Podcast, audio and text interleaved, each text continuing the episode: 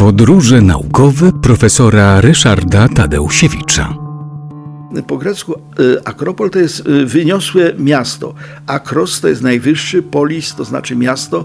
Łącznie razem daje to właśnie ten, tą część miasta, która jest wyniesiona w górę. Oczywiście najbardziej znany jest ten w Atenach.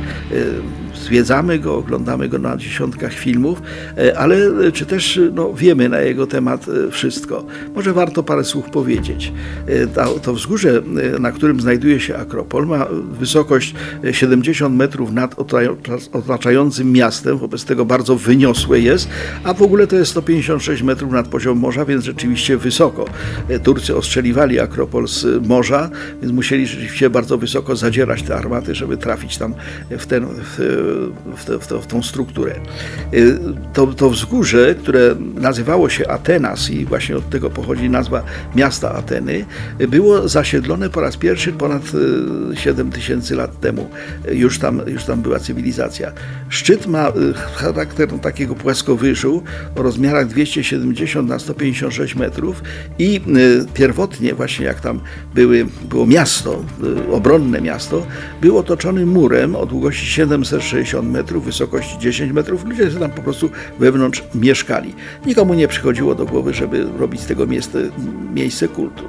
Dopiero pierwsze świątynie w Akropolu zaczął budować Pizystrates. To był no, taki władca Aten, on sprowadził, że tak powiem, y, budownictwo mieszkaniowe na dół, natomiast na tamym y, Akropolu zaczął tworzyć świątynie. Ateny, Artemidy, Propyleje, to wszystko były jeszcze bardzo mało takie okazałe te świątynie, ale już y, to, to wzgórze z funkcji mieszkalnej zaczęło być przekształcane w funkcję, funkcję właśnie taką no, okazałą, związaną z religią.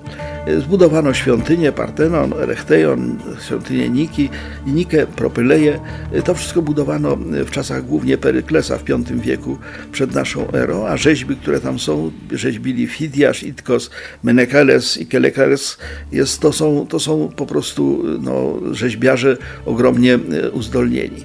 Ale w 1458 roku miasto zdobyli Turcy i oni nie mieli specjalnego poważania dla historii starożytnej, w szczególności kultury greckiej, więc w związku z tym w tym miejscu zbudowali sobie meczet, ale nieduży, natomiast głównie przeznaczyli Akropol do tego, żeby tam y, umieścić skład amunicji. 1687 roku pocisk y, wystrzelony przez Wenecjan trafił w ten Akropol, tam były wielkie ilości materiałów wybuchowych, to wszystko wyleciało w powietrze. No i teraz oglądamy niestety już tylko ruiny.